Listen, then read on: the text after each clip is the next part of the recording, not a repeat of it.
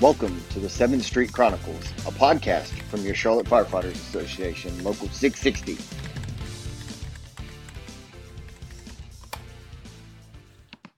Hello and welcome once again to this edition of the 7th Street Chronicles. This is another election edition.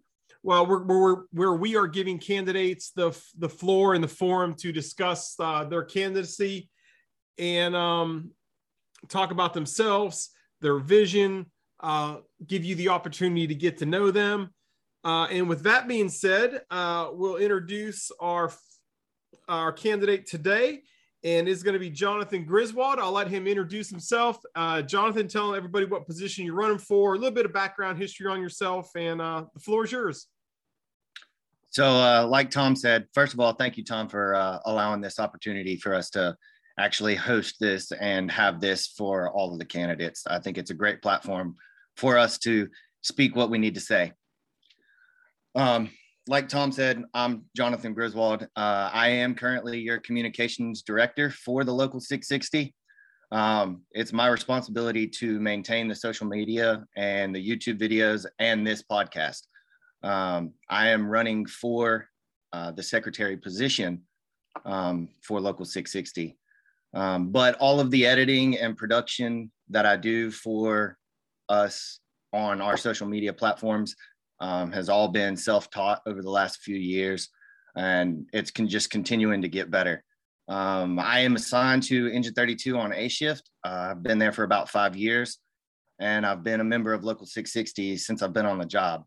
But the past four or five years about past, past four years uh, i have played a more active role and uh, I am an active member of the IAFF trained peer support team.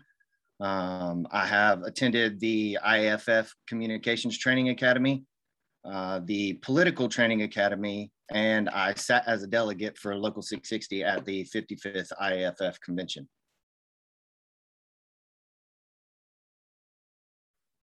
All right.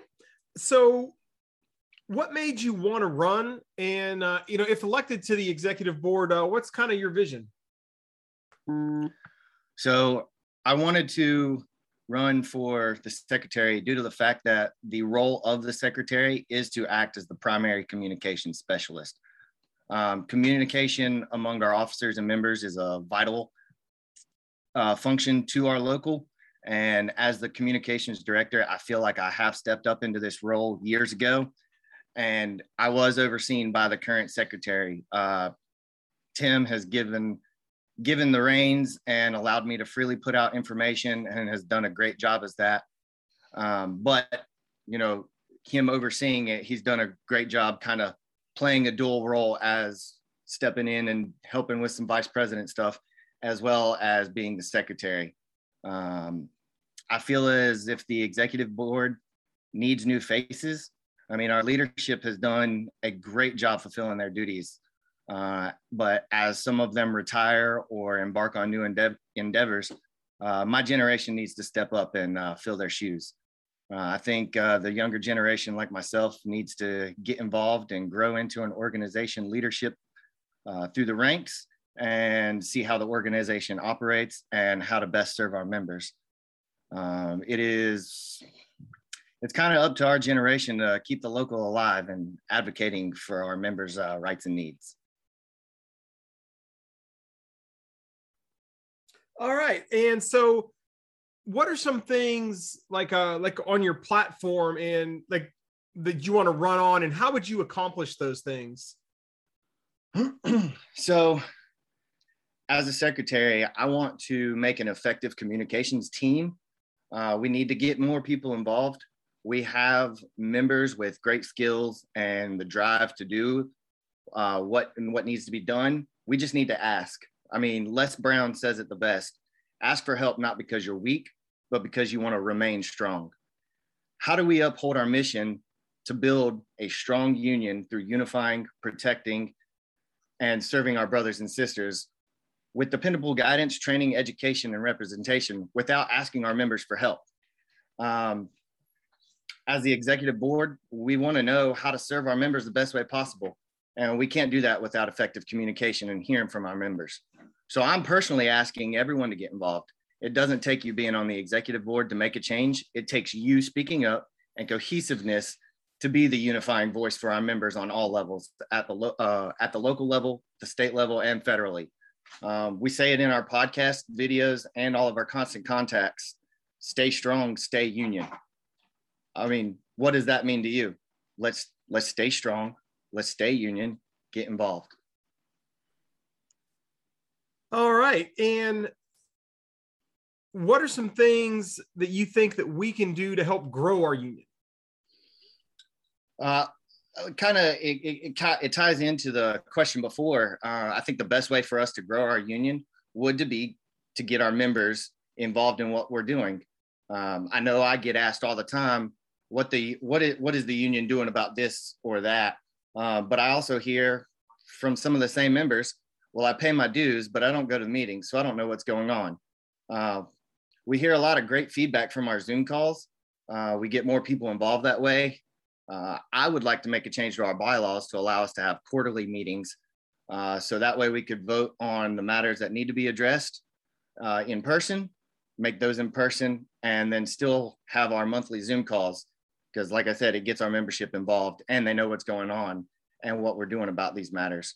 Uh, we also need to get back out and do station visit, visits, uh, talk to all the members of the department. Uh, we want people to get to know us and what we do the feedback that we received uh, when we were doing the station visits regularly was great and it allowed us to grow as a union and advocate for the betterment of the department.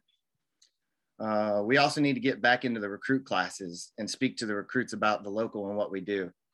Uh, I know there are other locals out there that take their recruit classes out to lunch one day or just talk to them and, oh, and just talk to them. Um, but they also open up their facility and one night provided a meal to their, their recruits, let them see the facility um, and hear what the local has to say. I mean, I see that we, I don't see why we would have an issue with doing that.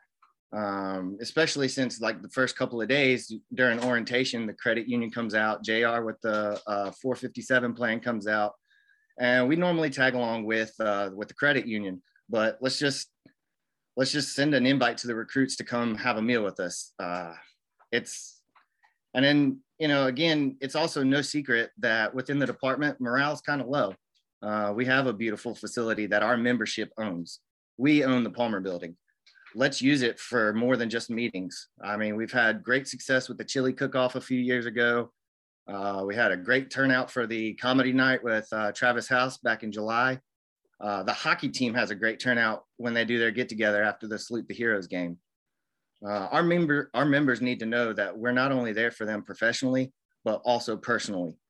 Uh, I would love to see 660 host another comedy night or a concert or have a family oriented cookout or even like a carnival day where our members and their families can come out and have something fun to do. Uh, it, it would be bringing our members out uh, for their for their well-being. I mean, what what what's better than being able to hang out with your family and then you know we call each other our brothers and sisters so you have your immediate family and then you have us as your family um, and it'll help restore some some of the low morale. All right. Thank you very much. And and uh, jonathan in closing uh, anything you'd like to say? Any final thoughts you'd like to give to the members our brothers and sisters out there? Um i would i would like I would like to ask for your support and uh, vote for me uh, to be your secretary.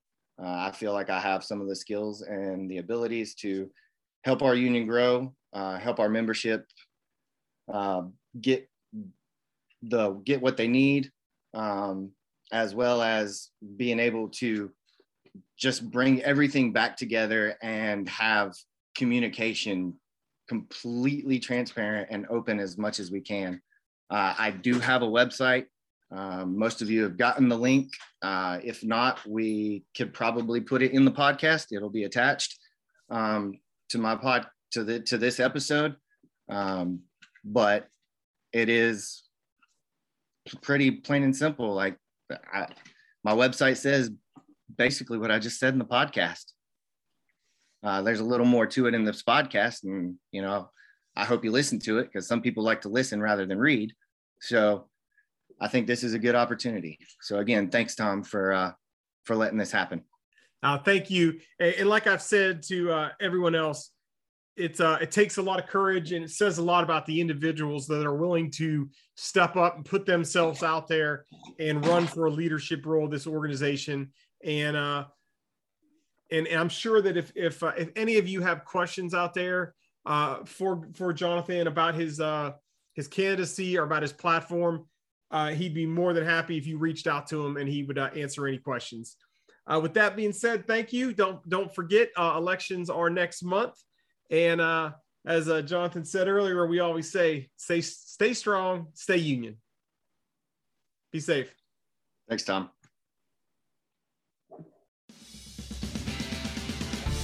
Hey, thanks for listening. We hope you tune in to the next episode.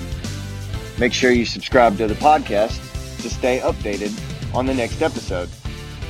Also, while you're at it, like us on Facebook, follow us on Twitter, and make sure you check out our website at www.cffa660.org. Stay strong, stay union.